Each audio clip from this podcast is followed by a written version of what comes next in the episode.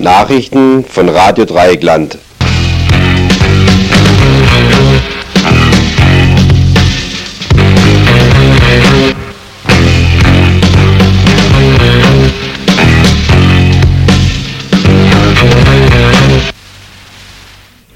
Ja, schönen guten Abend, liebe Hörerinnen und Hörer im Dreieckland.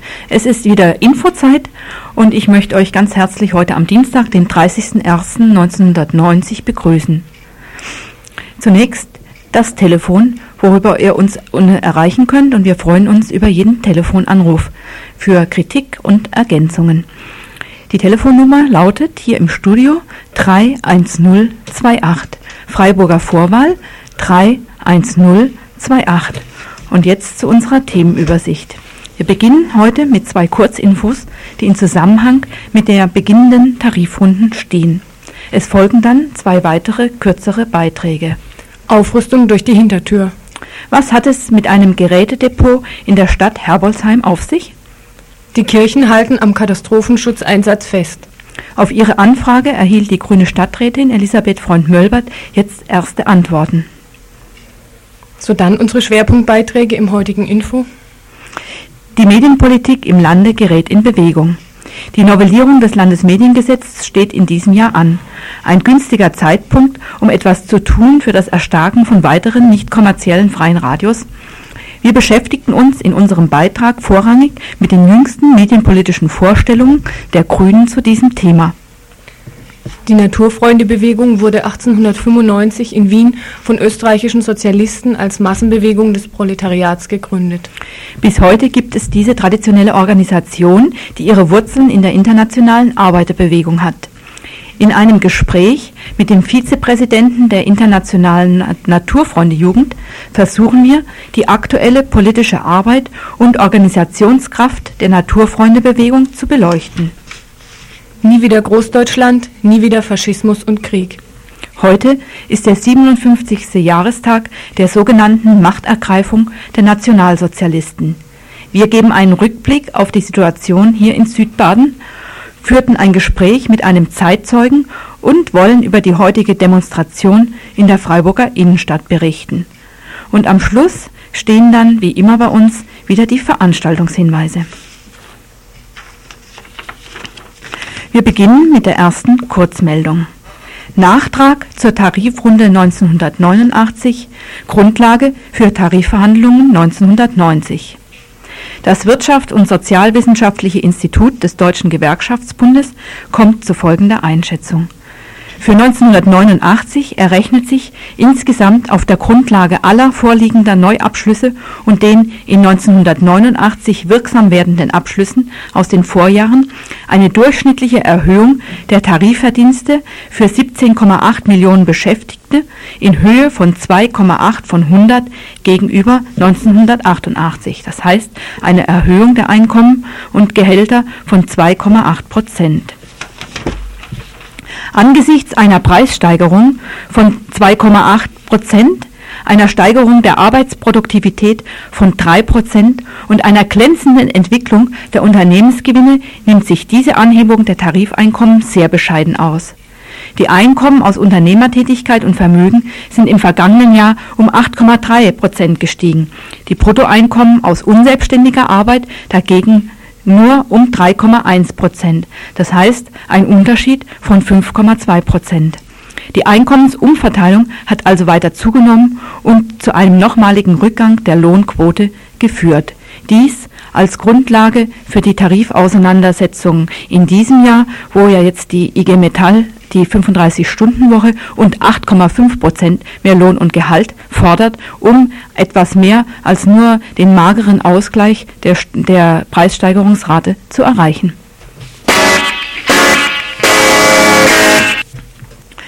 Mehr Schutz gegen betriebliche Flexibilisierung der Arbeitszeit erforderlich. Die in den vergangenen Jahren getroffenen tariflichen Vereinbarungen zur Arbeitszeit sind widersprüchlich zu beurteilen. Auf der einen Seite waren einige Gewerkschaften durchaus erfolgreich in ihrem Bemühen, bestehende Flexibilisierungsmöglichkeiten zu begrenzen, zum Beispiel im Bereich der Mehrarbeit oder ihre Ausweitung zu verhindern, zum Beispiel bei der Wochenendarbeit. Auf der anderen Seite ist es den Arbeitgeberverbänden gelungen, die Möglichkeiten zur ungleichmäßigen Verteilung der regelmäßigen Arbeitszeit auszuweiten. Insbesondere der Zeitraum, in dem die wöchentliche Regelarbeitszeit im Durchschnitt für alle Beschäftigten erreicht werden muss, ist in vielen Tarifbereichen im Gegenzug zur Arbeitszeitverkürzung deutlich verlängert worden. In 18 von 20 untersuchten Tarifbereichen bestehen solche Ausgleichszeiträume von meist mehreren Monaten bis zu einem ganzen Jahr. Darüber hinaus klaffen Regelungslücken unter anderem in folgenden Bereichen. Zum Beispiel Verteilung der Arbeitszeit auf die Wochentage bzw. das Wochenende. In keinem Tarifbereich gibt es eine verbindliche Regelung, wonach die regelmäßige Arbeitszeit ausschließlich auf die Arbeitstage Montag bis Freitag verteilt werden darf. Zweitens, zulässige Mindest- und Höchstarbeitszeiten. Die Tarifverträge erlauben in einigen Fällen erhebliche Abweichungen der regelmäßigen Arbeitszeit. Üblich sind nur Begrenzungen der Höchstarbeitszeit. Die tariflich festgelegten Grenzen lassen in einigen Fällen Arbeitszeiten bis zu 10 Stunden am Tag und bis zu 60 Stunden in der Woche zu. Drittens, Lage der Arbeitszeit im Tagesverlauf. Fast alle untersuchten Tarifverträge verzichten auf materielle Bestimmungen zur genaueren Regelung der Tagesarbeitszeit und überlassen dieses Feld den Betriebsparteien. Nur in 2 Tarifverträgen finden sich beispielsweise konkrete Regelungen zur Gleitarbeitszeit. In den anstehenden Tarifrunden zur Arbeitszeitverkürzung wird es daher für die Gewerkschaften neben der Verkürzung der Arbeitszeit auf 35 Stunden auch um einen besseren Schutz gegen betriebliche Arbeitszeitflexibilisierung und um mehr Zeitsouveränität der Arbeiter und Arbeiterinnen gehen.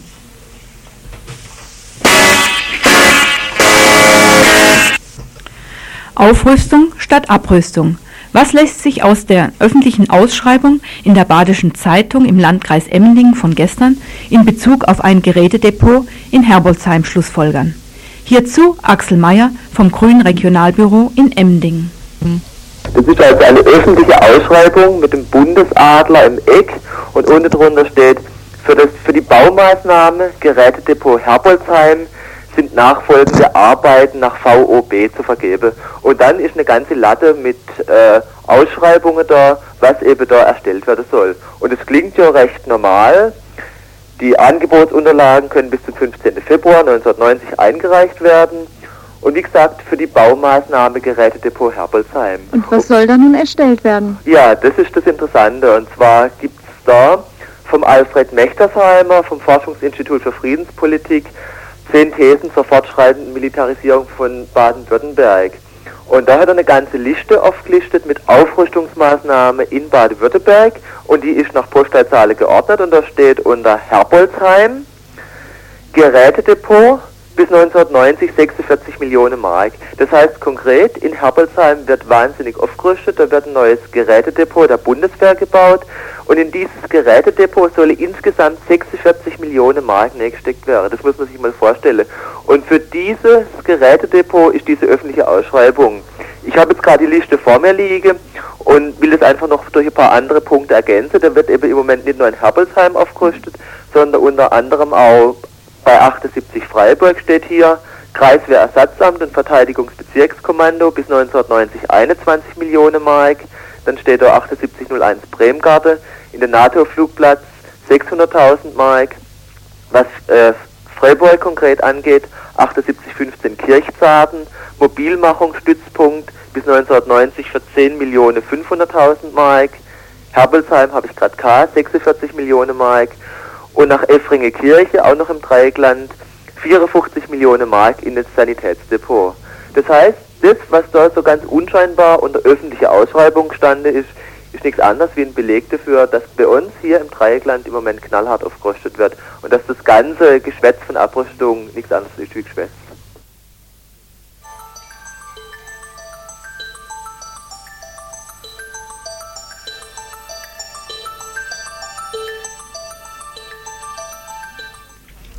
Dass die Landeskirchen beider großen Konfessionen nicht zaudern, wenn es um Zusammenarbeit mit Behörden und staatlichen Stellen geht, ist keine neue Erkenntnis.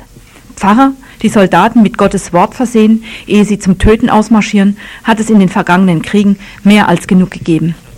Allerdings, es gibt auch bei uns im Lande kirchliche Friedens- und Widerstandsgruppen, die gegen ein solches Verhalten der Amtskirchen protestieren. Wie wir bereits Anfang Januar in unserem Info berichteten, hat jüngst die Landeskirche bei der Konfession den Einsatz von Pfarrern beim Katastrophenschutz mit dem zuständigen Innenminister konkret vereinbart. Die Pfarrer werden in Katastrophen, und das heißt vor allem auch im Kriegsfall, den Weisungen der staatlichen Behörden unterstellt. Ihre Aufgabe gemäß der Dienstvorschrift 4950 der Bundeswehr, an der sich die Katastrophenschutzpläne ausrichten, den aussortieren bzw. praktisch verlorenen Verletzten Pflege, Linderung der Schmerzen und seelsorgerische Zuwendung zu geben. Gegen diese Unterordnung der Kirchen unter die Belange einer Kriegspolitik wandte sich im Anfang des Monats Januar diesen Jahres Frau Elisabeth Freund-Mölbert, grüne Gemeinderätin in Freiburg, und forderte die Kirchen schriftlich und in Gesprächen auf, die Katastrophenschutzvereinbarung rückgängig zu machen. Für Frau Freund-Mölbert, wie auch für viele im Katastrophenfall zwangsrekrutierbare Ärzte und Ärztinnen sowie Krankenschwestern und Krankenpfleger, stellt nämlich der Katastrophenschutzplan, der angeblich in erster Linie auf zivile Belange zielt, nichts anderes als ein Teil der militärischen Planung dar, wenn auch in der Öffentlichkeit diese Zielsetzung meist kaschiert werden soll. Jetzt nun hat Frau Freund-Mölbert die Antworten der Kirchen erhalten. Also ich habe an die evangelische Kirchenleitung in Karlsruhe geschrieben und habe auch ein Gespräch mit dem Erzbischof geführt und noch einen Brief nachgeschickt zu den Katastrophenschutzplänen. Und wie zu erwarten ist also das Antwortschreiben von beiden gekommen, und beide beziehen sich also auf den zivilen Katastrophenschutz. Sie hätten also keinen Zugang bei normalen Katastrophen wie Flugzeugabstürze oder Überschwemmungen oder so, würden sie von der Polizei nicht zu den Schwerverletzten zugelassen ohne diese Vereinbarung.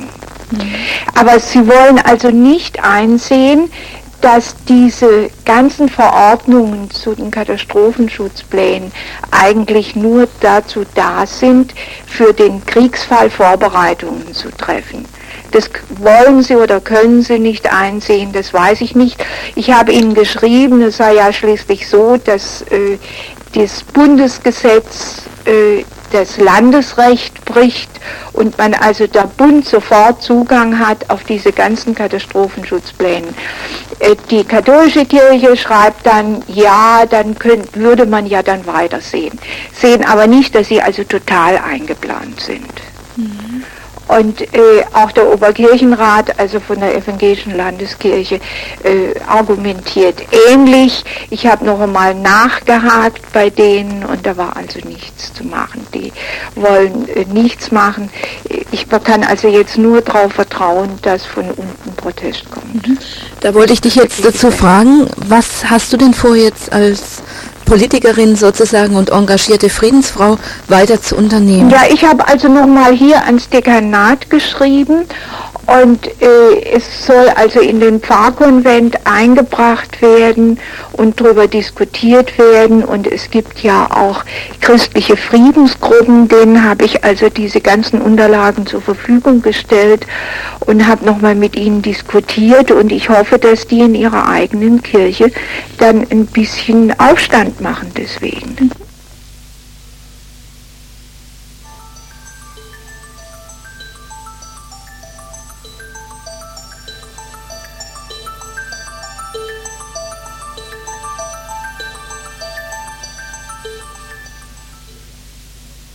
Mehr als 4 Jahren, genau seit Dezember 1985, ist es nun in Kraft, das Landesmediengesetz von Baden-Württemberg. Mit großem Tarätate wurde es geboren, das Kind mit Namen privater Hörfunk. Mit dem Privatfunk sollte das Zeitalter von Meinungsvielfalt und Hörerradio beginnen. Lokalradios als Gegengewicht zum örtlichen Pressemonopol, zum Beispiel hier die Badische Zeitung. Jetzt nach 3 Jahren privater Hörfunk ist Ernüchterung eingetreten. Von Meinungsvielfalt ist nicht viel übrig geblieben. Die Pressekonzentration und damit die Meinungskonzentration hat vielmehr zugenommen. Im Kampf um die Hörerinnen und die damit verbundenen Werbeeinnahmen haben die kleinen Lokalradios gegen die Mediengiganten à la Holzbrink-Burda den Kürzeren gezogen. Entweder sie sind ganz vom Äther verschwunden oder sie sind von den Mantelprogrammen großer Konzerne abhängig. Soweit eigentlich nichts Neues, denn dass bei einer Kommerzialisierung des Hörfunks eine derartige Entwicklung eintreten würde, war leicht vorauszusagen. Neu ist höchstens, dass mittlerweile auch hochoffizielle staatliche Behörden zu der Einsicht gelangen, dass die Meinungsvielfalt durch völlige finanzielle Abhängigkeit vom Werbungsdiktat bedroht werden kann. Zu dieser Schlussfolgerung kommt die Landesanstalt für Kommunikation in Baden-Württemberg, die für uns zuständige Lizenzierungs- und Aufsichtsbehörde, in ihrem jüngsten Bericht an die Landesregierung. Dieser Bericht beschäftigt sich mit den Erfahrungen der Hörfunkentwicklung in Baden-Württemberg im Rahmen des Landesmediengesetzes. Anlass des Berichts ist die Tatsache, dass in diesem Jahr, vielleicht schon vor der parlamentarischen Sommerpause, das Landesmediengesetz erneut im baden-württembergischen Landtag diskutiert werden wird und novelliert werden kann. Die CDU träumt bereits davon, die letzten Schranken fallen zu lassen, Mantelzulieferungsprogramme noch unumschränkter zuzulassen und vielleicht gar einen landesweit ausstrahlenden Sender in Hand irgendeines Medienmultis zuzulassen. Die SPD will das so auf keinen Fall. Lieber nur ein bisschen Kommerz und vielleicht hier und da ein wenig Bürgerbeteiligung. Genauere Vorstellungen liegen uns ihrerseits allerdings noch nicht vor. Also... Zu eben einer solchen Änderung machen sich zurzeit viele Parteien Gedanken, so auch die Grünen. Am Freitag stellten sie ihren Antrag auf Novellierung des Landesmediengesetzes in Stuttgart der Presse vor. Wer von den Grünen eine klare Absage an Kommerzfunk und dagegen eine konsequente Unterstützung nicht kommerzieller, gemeinnütziger Radios erwartet hatte, wird bitter enttäuscht. Denn im Mittelpunkt steht nicht die Forderung nach einem Netz von unabhängigen, nicht kommerziellen, freien Radios, sondern die Forderung der Einführung eines offenen Kanals im bereits bestehenden Kommerzfunk. Die Idee vom offenen Kanal ist im Übrigen nichts Neues, sondern wird schon seit längerem von der SPD favorisiert. Warum die Grünen die Politik des freien Radios nicht offensiv vertreten, indem sie zum Beispiel die Reservierung frei werdender Frequenzen für nicht kommerzielle Radios erwägen, das beantwortet nun Wolfgang Schmidt, Pressesprecher der Grünen im Landtag. Möglichkeit muss geschaffen werden. Ja, und damit gehen wir ja auch offensiv vor. Bloß wir schließen natürlich Dinge aus, die dermaßen unwahrscheinlich sind, wo überhaupt keine Ansatzpunkte erkennbar werden, dass man es überhaupt realisieren kann. Mit unseren Vorschlägen gehen wir schon über alles hinaus, was andere vorschlagen. Allerdings versuchen wir natürlich auch Bündnispartner zu finden für unsere Vorschläge, und da sehen wir halt in der Frage zum Beispiel offener Kanal durchaus die Bereitschaft, bei einigen gesellschaftlichen Gruppen da mitzuziehen und uns zu unterstützen. Und das ist ganz wichtig, sonst kriegen wir keine breite Diskussion über das Landesmediengesetz hin, wenn wir nicht Bündnispartner in den verschiedenen gesellschaftlichen Gruppen haben, die auch was ändern wollen am Landesmediengesetz. Aber der offene Kanal sieht doch so aus letztendlich, dass das bestehende kommerzielle Meinungsmonopol erhalten bleibt und dass sich dann auf vielleicht 1-2 Stunden pro Tag alle unterschiedlichen Gruppen quasi tummeln, im Gegensatz zum freien Radio, wo ein eigenständiges Medium dasteht. Das ist ja nicht ganz richtig. Ich meine, wir haben ja beides drin. Wir sagen, nicht kommerzielle Anbieter müssen sich bewerben können und müssen die Chance haben, eine Frequenz zu kriegen. Wir sagen sogar, sie sollen nicht gleichberechtigt sein gegenüber kommerziellen Anbietern, sondern sie sollen, wenn sie Meinungspluralität und die anderen Voraussetzungen erfüllen, sogar bevorzugt werden.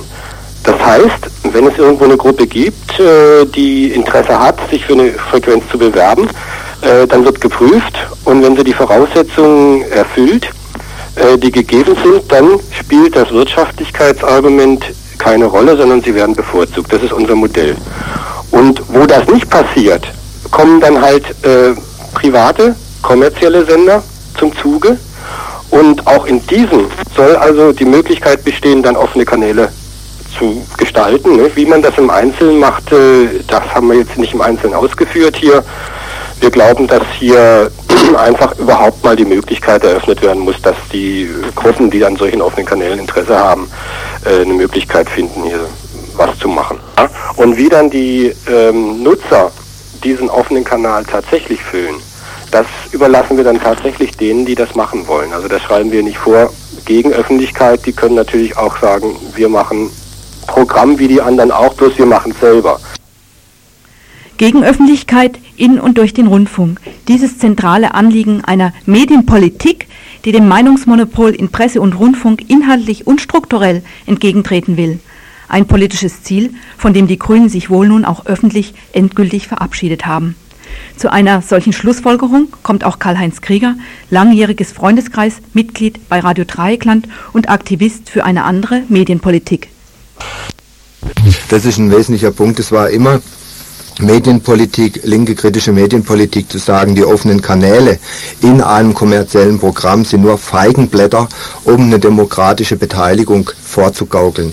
Tatsächlich kann sich aber nicht Emanzipation, dass die Hörer und Hörerinnen wirklich am Rundfunk wieder beteiligt sind, über offene Kanäle durchsetzen. Das Prinzip ist eigentlich weit und breit diskutiert und auch kritisiert worden, fachmännisch, und selbst in ihrem Entwurf sagen ja hier die Grünen, dass es eigentlich in erster Linie ein medienpädagogischer Ansatz wäre, jetzt offene Kanäle einzuführen, also praktisch Medienwerkstätten, wo Bürger einfach sich durch die Betätigung mit dem Medium Rundfunk auseinandersetzen können. Aber dass das wirklich ein Gegenmittel wäre, um Meinungsfreiheit herzustellen, um pluralistische Meinungsbildung zu ermöglichen oder so, davon gehen sie schon selber nicht mehr aus. Und umso fragwürdiger ist eben genau dann sozusagen das Konzept von Radios, die die Hörer und Hörerinnen wirklich selber in der Hand haben, also das Konzept von Radio Dreieckland im Prinzip nur noch ganz defensiv mit anzuführen, sozusagen als historische Reminiszenz an die Geschichte, und ganz aktiv eben für die Lizenznehmer diese offenen Kanäle zu fordern. Und das ist auch eine ganz wesentliche Änderung der bisher medienpolitischen Aussagen. Ich glaube, die Vorstellung der Grünen jetzt zur Novellierung des Landesmediengesetzes ist nochmal eine eindeutige Kursänderung in ihrer Medienpolitik, also in ihrer Politik, die hingeht im Prinzip zur Akzeptierung der Privatisierung und der Kommerzialisierung der Medien. Und das, was vielleicht mal 85 auch hier bei der Durchsetzung von Radio Dreieckland mit einer Rolle gespielt hat, in Baden-Württemberg das Beispiel Radio Dreieckland als eine Möglichkeit zu sehen, grundsätzlich eine andere Medienpolitik zu versuchen, was damals ja auch unterstützt worden ist mit dem Gesetzesentwurf der Grünen im Landtag, um nicht kommerziellen freien Rundfunk durchzusetzen als Alternative zur Kommerzialisierung und als Ergänzung zum öffentlich-rechtlichen Rundfunk. Ich glaube, dass diese politische Linie jetzt vollkommen verlassen worden ist. Verlassen worden, nicht nur in der Frage des offenen Kanals mit seiner Alibi-Funktion, verlassen auch insofern, als die Grünen sich für Programmbeiräte bei allen Sendern aussprechen, von denen sie sich eine angeblich demokratische Kontrolle versprechen. Wobei das Beispiel öffentlich-rechtlicher Rundfunk doch wohl deutlich zeigt, dass Programm- oder Rundfunkräte entsprechend des Parteienproports zusammengesetzt, aber auch überhaupt nichts gemein haben mit demokratischer Kontrolle des Hörfunks durch diejenigen, die das Radio machen und nutzen. Verlassen, aber vor allem auch, indem die Grünen alle Forderungen, die eine Existenz freier, nicht kommerzieller Radios in vielen Orten Baden-Württembergs ermöglichen würden, sich nicht zu eigen machen. Fazit: Nicht kommerzielle Radios müssen, wie die Geschichte des freien Rundfunks zeigt, diejenigen durchsetzen, die das Radio wirklich brauchen und wollen. Und dafür stehen die Zeiten momentan gar nicht so schlecht. Aufgrund der anstehenden Novellierung des Landesmediengesetzes ist nämlich die Frage der Medienpolitik wieder ein bisschen mehr ins Zentrum gerückt. Bereits im September fand ja in Stuttgart eine von der SPD organisierte Anhörung zum Landesmediengesetz statt, auf der Radio Dreieckland Vorschläge unterbreitet hat, um in die medienpolitische Auseinandersetzung zu intervenieren, mit dem Ziel, ein Netzwerk nicht kommerzieller Sender zu schaffen. Grundvoraussetzung dafür ist unserer Ansicht nach die Reservierung von Frequenzen ausschließlich für nicht kommerzielle Lizenzbewerber und die Bereitstellung eines Sockelbetrags zu deren Existenzsicherung. Geld hierfür ist genug vorhanden. Die Landesanstalt für Kommunikation verfügt jährlich über eine Summe von 12 Millionen D-Mark aus dem sogenannten Kabelgroschen, der zum Teil zur Unterstützung gemeinnütziger, nicht kommerzieller Radios verwendet werden könnte, wenn dazu der politische Willen vorhanden wäre. Damit dieser Wille sich ein bisschen mehr einstellt, dafür wollen wir auch in den nächsten Monaten verstärkt aktiv werden. Bereits in den letzten Wochen haben wir in verschiedenen baden-württembergischen Orten soziokulturelle Gruppen angeschrieben, die vielleicht ein Interesse hätten, an ihrem Ort einen Sender, einen nicht kommerziellen Sender aufzubauen. Wir wollen in der nächsten Woche an die Gruppen, die uns hier vor Ort kennen, die das freie Radio schätzen gelernt haben, ein Schreiben richten mit der Bitte um Stellungnahmen in Bezug auf Radio Dreieckland, auf die Notwendigkeit, freies, nicht kommerzielles Radio zu haben und das auch gesetzlich zu verankern. Diese Stellungnahmen sollen dann möglichst massenhaft bei der Landesregierung eintrudeln, die im Moment über die Novellierungsabsichten bezüglich des Landesmediengesetzes berät. Am 20. Februar wird hier in Freiburg vor Ort unmittelbar voraussichtlich der Gemeinderat über die Medienpolitik diskutieren. Es wird gehen um die drohende Fusionierung von Südwestfunk und Süddeutscher Rundfunk, also des öffentlich-rechtlichen Rundfunks. Es wird aber auch um die medienpolitische Situation insgesamt gehen und über die Folgewirkung des Landesmediengesetzes. Dazu möchten wir, dass hier in der Stadt Freiburg eine breite Diskussion passiert und auch im Gemeinderat zum Beispiel eine Erklärung für Radio Dreieckland, für freies, nicht kommerzielles Radio verabschiedet werden kann. Ja, und dann am 5. März noch eine Vorankündigung, haben wir hier eine große medienpolitische Diskussion geplant, zu der Vertreter, medienpolitische Sprecher aller Landtagsfraktionen kommen werden, außerdem noch der Leiter der Landesanstalt für Kommunikation, Herr Schurig, und Werner Pfennig von der IG Medien, ebenfalls aus Stuttgart. Wir erhoffen uns da sozusagen eine größere Welle für die Durchsetzung eines Netzwerks freier, nicht kommerzieller Sender, damit Radio Dreieckland nicht mehr das einzige ist. Wir haben auch einen langen Atem, denn 1993 werden die Frequenzen neu ausgeschrieben und bis dahin müsste doch einiges möglich sein. An dieser Stelle deswegen nochmal der Aufruf an alle, die Lust haben, uns zu unterstützen, die Interessenten kennen. Wendet euch an Radio Dreieckland, teilt uns mit und bitte, soweit ihr noch nicht Mitglied seid im Freundeskreis Radio Dreieckland, macht eure Hilfe auch insofern praktisch, dass ihr bei uns eintretet, Mitglied werdet. Wir brauchen immer noch viele aktive Hörerinnen und Hörer, damit unsere Basis in demokratischer Hinsicht und in finanzieller Hinsicht gestärkt wird.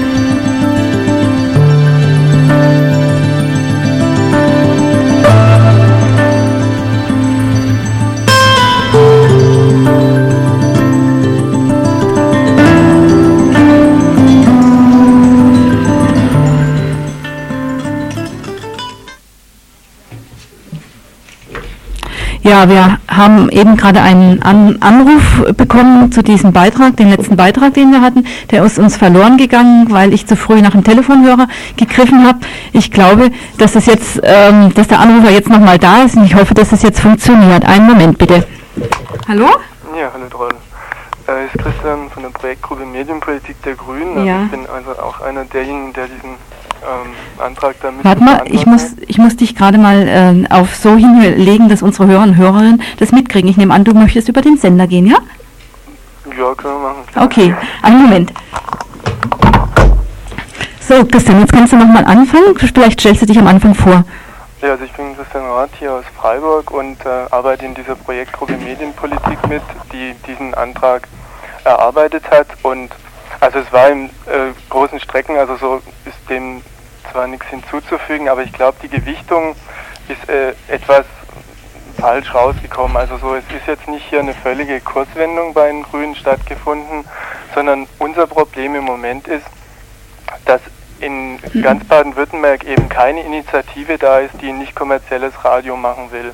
Und eine Bewegungsorientierung der Grünen, also die zumindest von weiten Teilen der Partei ja auch noch vertreten wird, heißt ja schon, dass man sich dann eben an real existierenden Bewegungen auch orientiert. Also wenn irgendwo Gruppen da sind, die nicht kommerzielles Radio machen wollten und es jetzt nicht können, also RTL ist ja erstmal auf Sendung, dann wäre es natürlich eine sehr gute Sache, wenn man anhand deren Kampf um ihre Frequenz die Debatte im Landtag führen kann. Aber wenn da eben im Moment überhaupt nichts da ist, ist das sehr schwierig, nicht kommerzielle Radios jetzt in den Mittelpunkt einer Kampagne zu stellen. Und deswegen ist im Moment so die einstweilige Schwerpunktsetzung eben eher auf diese offenen Kanäle gelegt worden, wobei das, was ihr gesagt habt, also natürlich schon richtig ist. Also so, das ist im Prinzip aber, also es ist ein medienpädagogischer Ansatz insofern, als dass es eben gerade nicht um eine Vielfaltsförderung geht. Also das ist klar, dass bei diesen minimalen Einschaltquoten, die offene Kanäle haben, da kein Pluralismus geschaffen werden kann. Also das ist einfach, da muss man dieses Kommerzfunksystem bekämpfen, das ist ganz richtig. Was aber offene Kanäle machen können, ist eine Förderung von direkter Kommunikation. Dass Leute mit den Beiträgen, die sie im offenen Kanal produzieren, das sind dann eben Medienwerkstätten zur Verfügung gestellt, wo Leute dann eben selber was machen können. Und da gibt es eben Beispiele aus anderen Ländern, wo die dann in Zweitauswertung und Drittauswertung hingehen zu den Betroffenen, mit denen drüber diskutieren und da eben ein großes Interesse auch da ist, weil einfach dieses Medium Fernsehen oder Hörfunk im Hintergrund da ist. Und eine Förderung direkter Kommunikation ist nun was, was also durchaus auch eine sehr wichtige Sache ist, weil es in der Gesellschaft immer mehr verloren geht. Also das ist eigentlich ein eigenständiges Ziel auch neben der Förderung nicht kommerzieller oder Gegenöffentlichkeit. Ich möchte nur vielleicht ein bisschen, ein bisschen kritisch einwerfen, wo ist denn die Bewegung für offenen Kanal? Wenn ihr so bewegungsabhängig seid, ist es nicht doch vielmehr die Bewegung, die in euren Köpfen, also die Kompromisslinie, die in euren Köpfen ist, weil die Bewegung für offene Kanäle kann ich nun auch nicht ausmachen. Und das Zweite, was ich noch dir antworten möchte, ist Folgendes. Es gab ja schon mal eine ganze Menge Initiativen in Baden-Württemberg. Die sind alle an den schlechten Bedingungen, die es für freies Radio nach dem Landesmediengesetz gibt, was eben zugeschnitten ist auf Kommerzfunk, die sind an diesen Bedingungen gescheitert. Entweder, dass sie gar keinen Lizenzantrag gestellt haben, weil sie von vornherein wussten, wir schaffen die finanziellen Hürden nicht, oder aber, weil sie haben einen Lizenzantrag gestellt und sind abgelehnt worden aus unterschiedlichen Gründen. Und deswegen, denke ich, wäre eine Voraussetzung, die eine gesetzlich garantierte Grundlage für solche Initiativen zu schaffen, die heißen muss, meiner Ansicht nach, eine Frequenznetz oder bestimmte Frequenzen ausschließlich ausgeschrieben für nicht kommerzielle Radioinitiativen. Da darf sich dann eben kein kommerzieller Anbieter drauf bewerben. Das heißt, man hätte diese frei von irgendeinem Konkurrenzdruck. Und das Zweite eben den finanziellen Sockelbetrag, den ihr ja im Prinzip in die offenen Kanäle leiten wollt und der meiner Ansicht nach auch eine Voraussetzung wäre, dass überhaupt Initiativen wieder Mut fassen, sich um freies Radio zu kümmern. Also zum Ersten, also die Bewegung für offene Kanäle, also es gibt zum Beispiel die Gesellschaft für Medienpädagogik und Kommunikationskultur, das sind also sehr viele Einzelpersonen aus dem Medienbereich, also die ist vielleicht nicht so groß, aber das ist also qualitativ relativ wichtig und die wollen sich sehr stark dafür einsetzen und dann gibt es eben auch Ansatzpunkte in anderen Oppositionsparteien, die es beim nicht kommerziellen Radio so wohl nicht gibt. Also jedenfalls von der SPD gibt es da noch keinerlei Signale und von der FDP ja schon gar nicht. Und jetzt die andere Frage mit dem Sockelbetrag, da ist eben die Schwierigkeit, dass das rechtlich im Moment sowieso nicht geht. Also der Staatsvertrag über die Kabelgroschen, der sieht eben nur die drei Möglichkeiten vor, dass zum einen die Landesanstalten, die jeweiligen, finanziert werden können, also so die Landesanstalten für Kommunikation zum Beispiel, die hier einen Privatfunk überwacht. Zum Zweiten, dass diese Infrastruktur gefördert werden kann, worüber jetzt auch Radio Dreieckland ja die Postgebühren demnächst miterstattet bekommt und andere Privatsender leider auch. Und zum Dritten, und das ist bisher in Baden-Württemberg eben nicht möglich, offene Kanäle.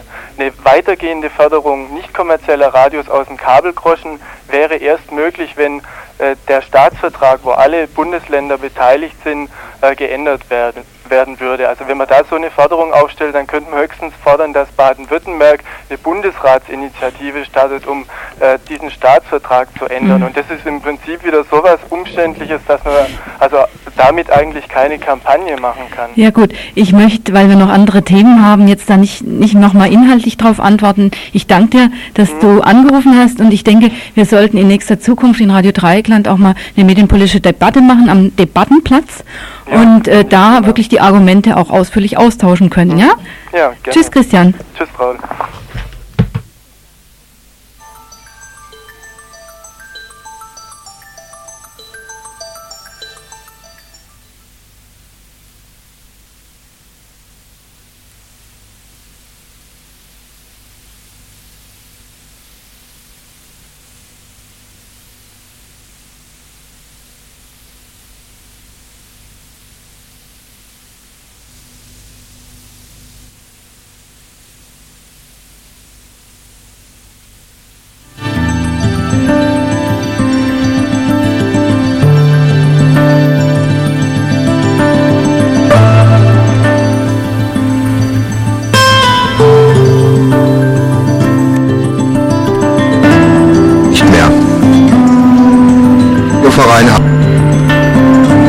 Radio, Medien,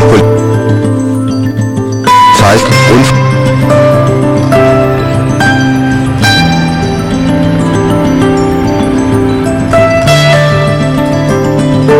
Empfänger wurden gemeinsam Kulturgruppen, Sport und Gewerkschaften.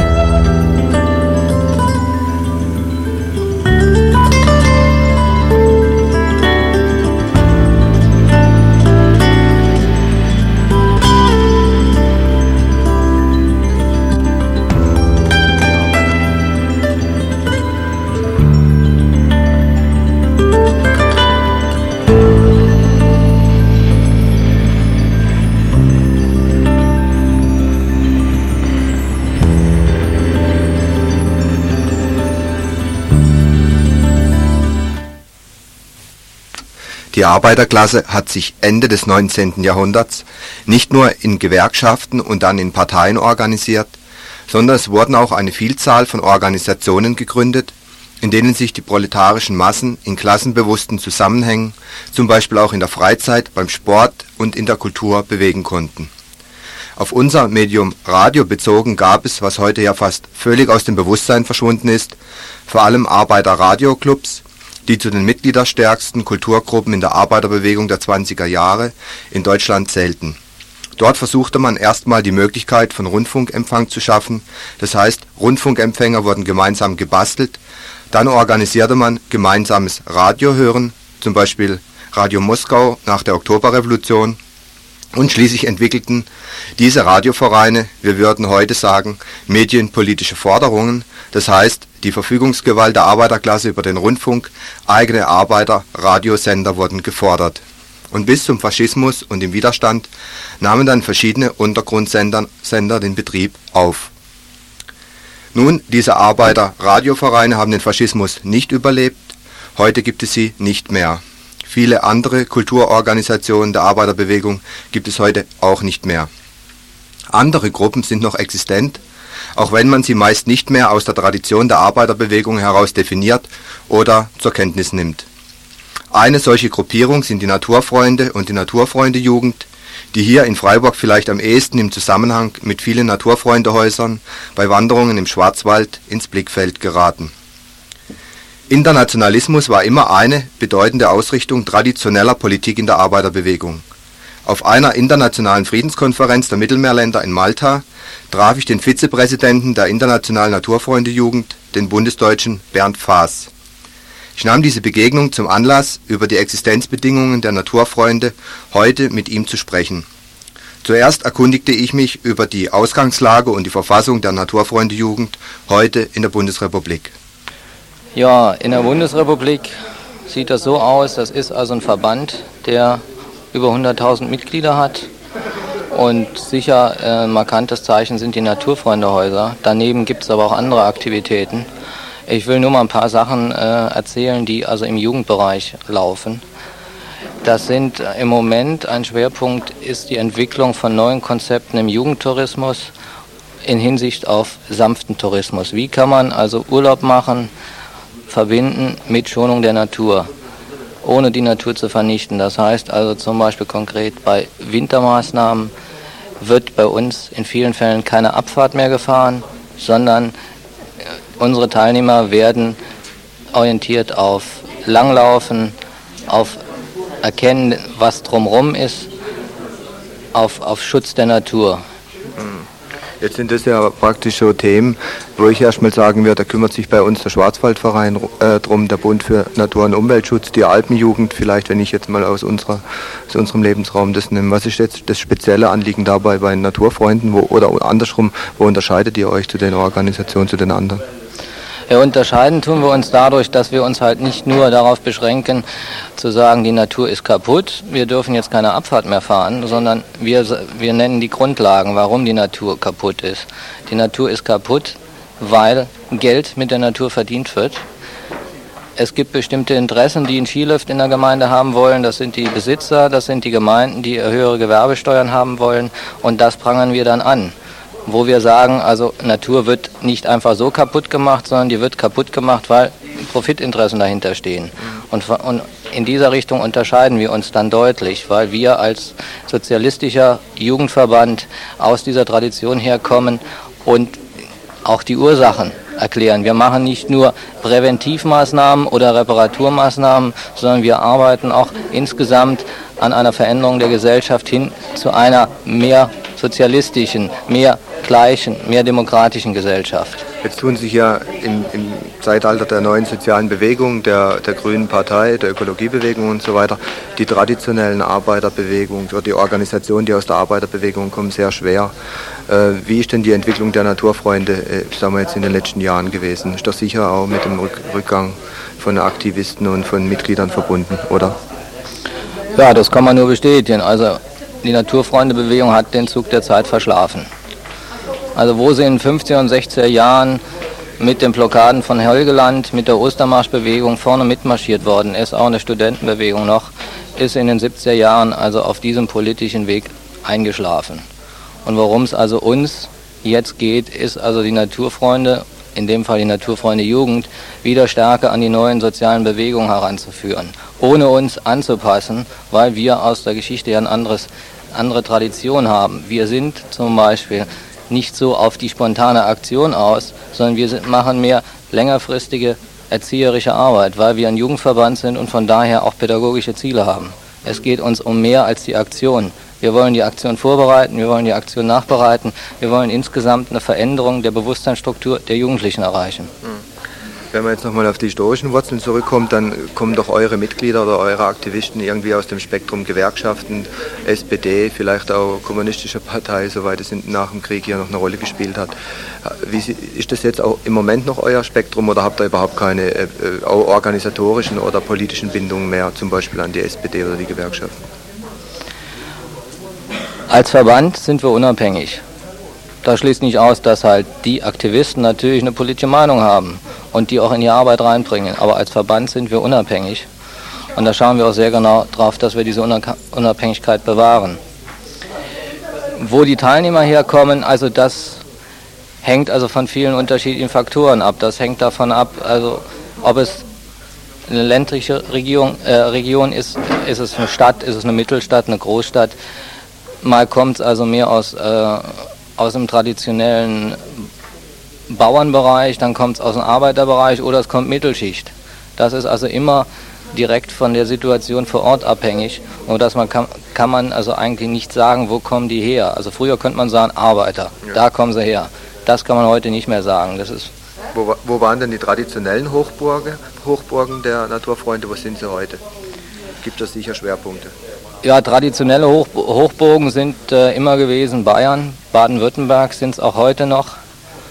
Dann gab es im Ruhrgebiet, es gab Berlin, es gab Sachsen.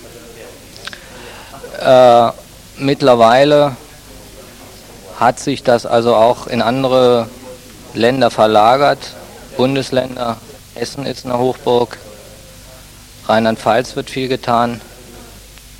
Bernd Faas ist der Vizepräsident der Internationalen Naturfreundejugend und ich fragte ihn dann im Laufe des Gesprächs nach der Organisationsform und der Bedeutung der Naturfreundejugend international und ihrer politischen Ausrichtung und Absichten.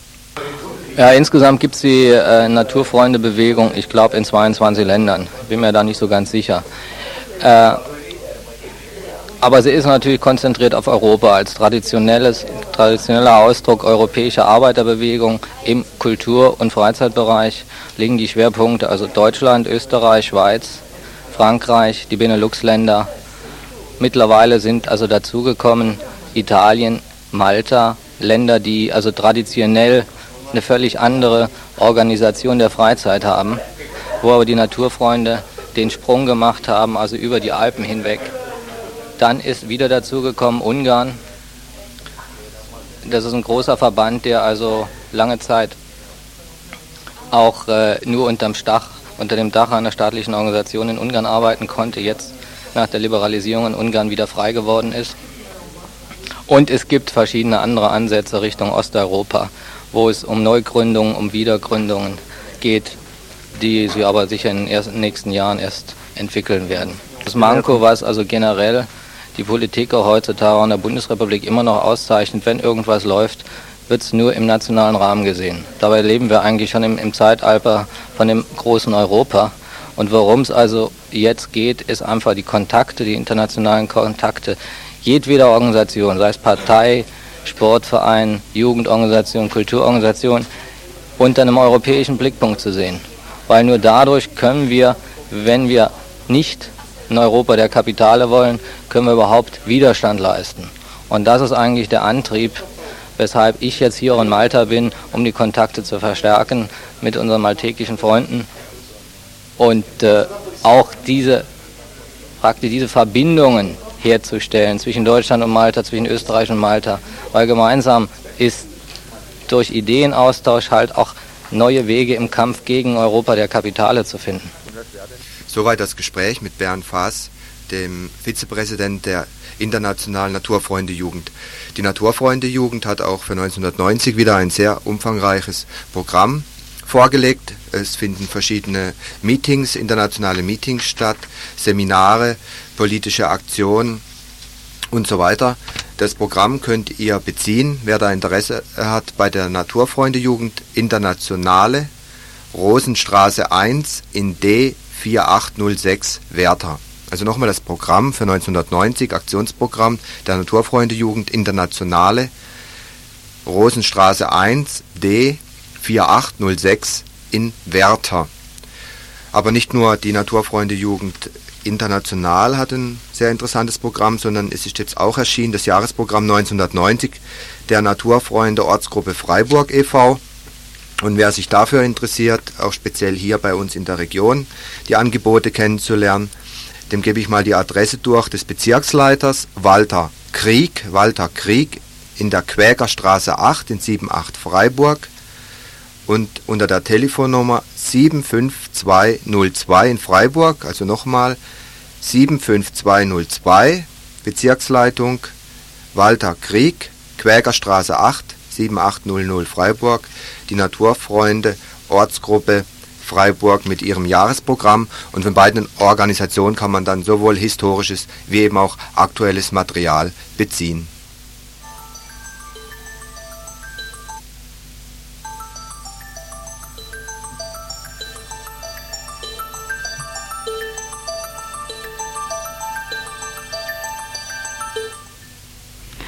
Nie wieder Großdeutschland, nie wieder Faschismus und Krieg. Heute am 30.01.1990 ist es genau 57 Jahre her, die durch die Reichskanzlerschaft Hitlers öffentlich dokumentierte Machtübernahme der Nationalsozialisten. Zurzeit finden oder beziehungsweise fanden in mehreren Städten der Bundesrepublik Demonstrationen anlässlich dieses Jahrestags statt. Demonstrationen, die sich ganz aktuell gegen den Großmachtkurs Deutschlands richten. Im nun folgenden Schwerpunktbeitrag wollen wir einerseits von der Demonstration, die heute hier in Freiburg stattfand, beziehungsweise, stattfand, berichten. Andererseits eine Rückschau halten auf die Zeit von vor 57 Jahren. Dazu haben wir einige Informationen aus der Region zusammengetragen und uns mit Edo Leitner unterhalten. Edo Leitner, heute 83 Jahre alt, musste unmittelbar nach der Machtergreifung Hitlers die Auswirkungen des Faschismus am eigenen Leib erfahren. Ihn, den aktiven Gewerkschafter und Kommunisten, verhafteten die Nazis bereits im März 1933. Später saß er über 7 Jahre im KZ Buchenwald. Ich habe damals, das ist also vielleicht gleich von vornherein, das kann man nämlich auf heute wieder übertragen, ich habe damals gleich gesagt, Leute, mindestens 10 Jahre, da haben mich die alle angeguckt und haben gesagt, das ist ein Defetist, das ist doch nichts. Der ganze Zauber ist um ein halbes Jahr oder um ein Dreivierteljahr vorbei, da könnt ihr Gift drauf nehmen und alles mögliche. Und dann gesagt, täuscht euch nicht. Mit den 10 Jahren habe ich ziemlich genau was getroffen. Also ich bin kein Prophet und wollte nie ein Prophet sein. Aber ich konnte das voraussehen, was da kommt. Der folgende Beitrag hat einen historischen Anlass. Am 30. Januar 1933, vor 57 Jahren, wurde Adolf Hitler zum Reichskanzler ernannt, als Chef einer Koalitionsregierung, der außer 3 Nationalsozialisten 8 Minister angehörten, die der Deutschen Nationalen Volkspartei und dem autoritär-militaristischen Stahlhelm angehörten oder nahestanden. Wenige Monate später war der Nationalsozialismus als Herrschaftssystem in Deutschland etabliert. Bereits Anfang Februar 1933 erging eine Verordnung zum Schutze des deutschen Volkes, die zahlreiche Veranstaltungs- und Zeitungsverbote ermöglichte. Einen Monat danach brannte der Reichstag und dieses Ereignis ist willkommener Anlass für den Beginn der Zerschlagung der linken Opposition, während sich die bürgerlichen Parteien nach und nach in den folgenden Monaten selbst auflösen. Im März 1933 finden die letzten Reichstagswahlen statt, mit denen die Nazis versuchen, eine scheinbar demokratische Legitimation des Terrors zu erhalten. Dieser Versuch scheitert. Trotz massiver Beeinflussung der Bevölkerung, trotz Zensur, Verhaftungen der Opposition und Goebbels-Propaganda verfehlt die NSDAP die absolute Mehrheit sehr deutlich. 44% im Reichsgebiet, 36% in der Stadt Freiburg. Danach erneut Massenverhaftungen auch in Freiburg. Ein Zwischenfall: der SPD-Landtagsabgeordnete Nussbaum erschießt bei seiner drohenden Verhaftung 2 Polizeibeamte. Dient als Rechtfertigung für folgende Maßnahme. Zitat aus der Karlsruher Zeitung vom 18. März 1933. Aus Anlass der am 17. dieses Monats in Freiburg erfolgten Erschießung eines Polizeibeamten durch den sozialdemokratischen Landtagsabgeordneten Nussbaum wird aufgrund des Paragraphen 1 der Verordnung des Herrn Reichspräsidenten zum Schutze von Volk und Staat verordnet: erstens, sämtliche der SPD und KPD angehörenden Mitglieder des Badischen Landtages sowie sämtliche in den Reichstag gewählten Abgeordneten der SPD und KPD sind, soweit sie in Baden wohnen, bis auf Weiteres in Schutzhaft zu nehmen. Ferner sämtliche Kommunisten, die auf Reichstagswahlvorschlägen stehen. Zweitens, sämtliche in Baden erscheinenden periodischen Druckschriften der SPD sind bis auf Weiteres verboten, ebenso die Verbreitung nicht in Baden erscheinender marxistischer periodischer Druckschriften in Baden und so weiter. Für die Stadt Freiburg wird angeordnet: sämtliche örtlichen Organisationen der SPD und KPD werden einschließlich ihrer Hilfs- und Nebenorganisationen mit sofortiger Wirkung aufgelöst. Das Gewerkschaftshaus bleibt bis auf Weiteres geschlossen. Im übrigen Reichsgebiet wurde die SPD erst 3 Monate später verboten. Die Verhafteten aus Freiburg wurden meist in das gerade neu errichtete KZ Ankenbug bei Villingen gebracht. Zur Errichtung dieses KZs habe ich nichts gefunden, stattdessen ein Bericht über die Errichtung des KZ Dachau aus derselben Zeit. Das ist eine Zeitungsmeldung aus dem Völkischen Beobachter vom 21. März 1933. Am Mittwoch wird in der Nähe von Dachau das erste Konzentrationslager mit einem Fassungsvermögen für 5000 Menschen errichtet werden. Hier werden die gesamten kommunistischen und, soweit dies notwendig ist, Reichsbanner und sozialdemokratischen Funktionäre, die die Sicherheit des Staates gefährden, zusammengezogen, da es auf die Dauer nicht möglich ist und den Staatsapparat zu sehr belastet, diese Funktionäre in den Gerichtsgefängnissen unterzubringen. Es hat sich gezeigt, dass es nicht angängig ist, diese Leute in die Freiheit zu lassen, da sie weiter hetzen und Unruhe stiften.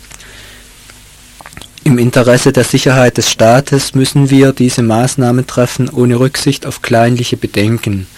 Polizei und Innenministerium sind überzeugt, dass sie damit zur Beruhigung der gesamten nationalen Bevölkerung und in ihrem Sinne handeln. Dieses Zitat aus dem Völkischen Beobachter vom 21. März 1933 steht unter einer zweispaltigen Überschrift: Konzentrationslager für Schutzhäftlinge in Bayern. Es stand in der Zeitung. Was ihm zu dieser Zeit widerfuhr, schildert Edo Leitner wie folgt. Ja, gingen alle die Verhaftungen los. Das ganz zuerst sind wir verhaftet worden. Wir waren also ein geschlossener Verein, Trober-Öffenheuberg. Und dann kamen ganz langsam auch Sozialdemokraten, auch Gewerkschafter. Das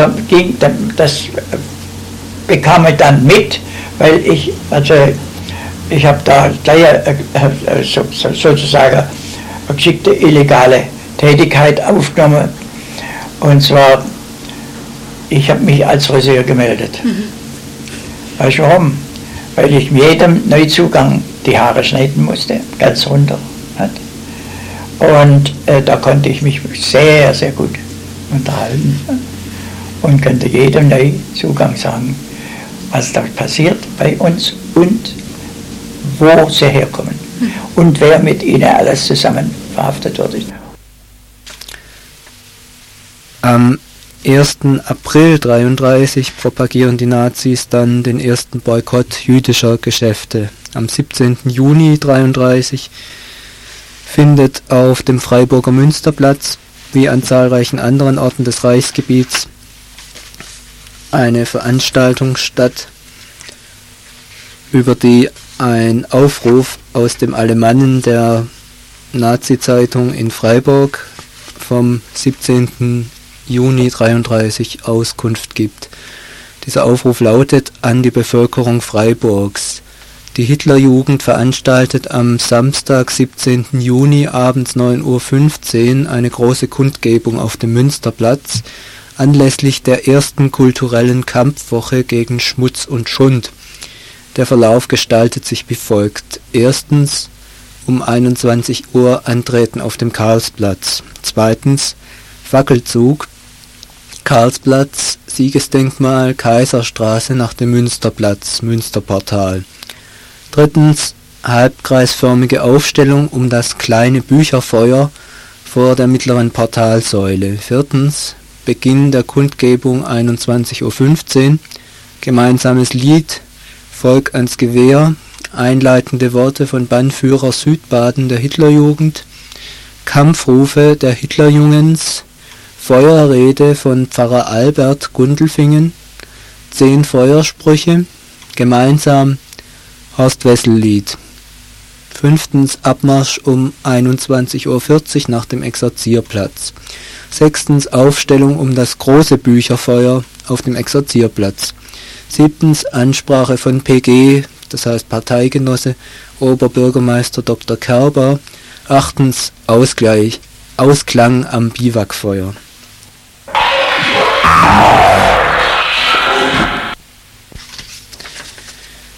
Das war ein Vorspiel nur. Dort, wo man Bücher verbrennt, verbrennt man auch am Ende Menschen. Heinrich Heine, 1820. Anlass der Machtübergabe an die Nazis war 1933 das Scheitern von Hitlers Vorgänger als Reichskanzler, des Generals Kurt von Schleicher. Schleichers Pläne, eine gewerkschaftliche Massenbasis für sein autoritäres Regierungsprogramm zu erhalten, ließen sich nicht einlösen. Schleicher regierte wie die Regierungen vor und nach ihm ohne Mehrheit im Reichstag. Seit den Reichstagswahlen von Juli 1932 war die NSDAP stärkste Partei. Sie hatte damals in Freiburg 30% der Wählerstimmen erhalten, aber im Landkreis Freiburg schon 41%. Aber bei den folgenden Wahlen im November 1932 verloren die Nazis deutlich an Stimmen, während die KPD, aber auch die Deutsche Nationale Volkspartei, späterer Koalitionspartner Hitlers, hinzugewann. Das verleitete die SPD-Presse Anfang Januar 1933 schon dazu, das erbärmliche Ende des Hitlerismus vorherzusagen. Einen Monat später waren die Nazis an der Macht. Wie reagierte die organisierte Arbeiterbewegung auf diesen 30. Januar 1933? 2 Schlagzeilen vom Tag darauf. Die erste aus der Arbeiterzeitung, dem Organ der KPD für Baden, fort mit Hitler, Adolf Hitler zum Reichskanzler ernannt, Generalvorstoß gegen die Arbeiterklasse und die KPD, Hitler plant das Verbot der KPD, nieder mit der faschistischen Diktatur, macht die Betriebe mobil, schart euch fester um die kommunistische Partei, zerbrecht die faschistische Diktatur, heraus zum politischen Massenstreik. Dagegen die sozialdemokratische Volkswacht aus Freiburg, Zähne zusammenbeißen, eng aufschließen, Kaltblütigkeit und äußerste Disziplin wahren. Der Generalstreik fand nicht statt. Edo Leitner gehörte zu denjenigen, die den politischen Generalstreik gegen Hitler wollten und der versuchte, die Niederlage der Arbeiterbewegung gegen den Faschismus zu verhindern. Aber sofort alle möglichen Streiksgeschichten organisiert und also da ist auch da bin ich auch mit dabei gewesen in diesem Streik in Mehringen. Das war also der einzige erfolgreiche Streik. Alle haben nicht mitgemacht. Niemand hat mitgemacht. Die haben nämlich alle gar nicht geglaubt, dass es so gefährlich ist. Mhm. Die haben gemeint, gegen sowas muss man nicht streiken. Wir sind so stark, dass wir den gut verdauen. Das hat allem immer geheißen. Mhm. Die haben mit der Demokratie gespielt, wie bei uns jetzt auch.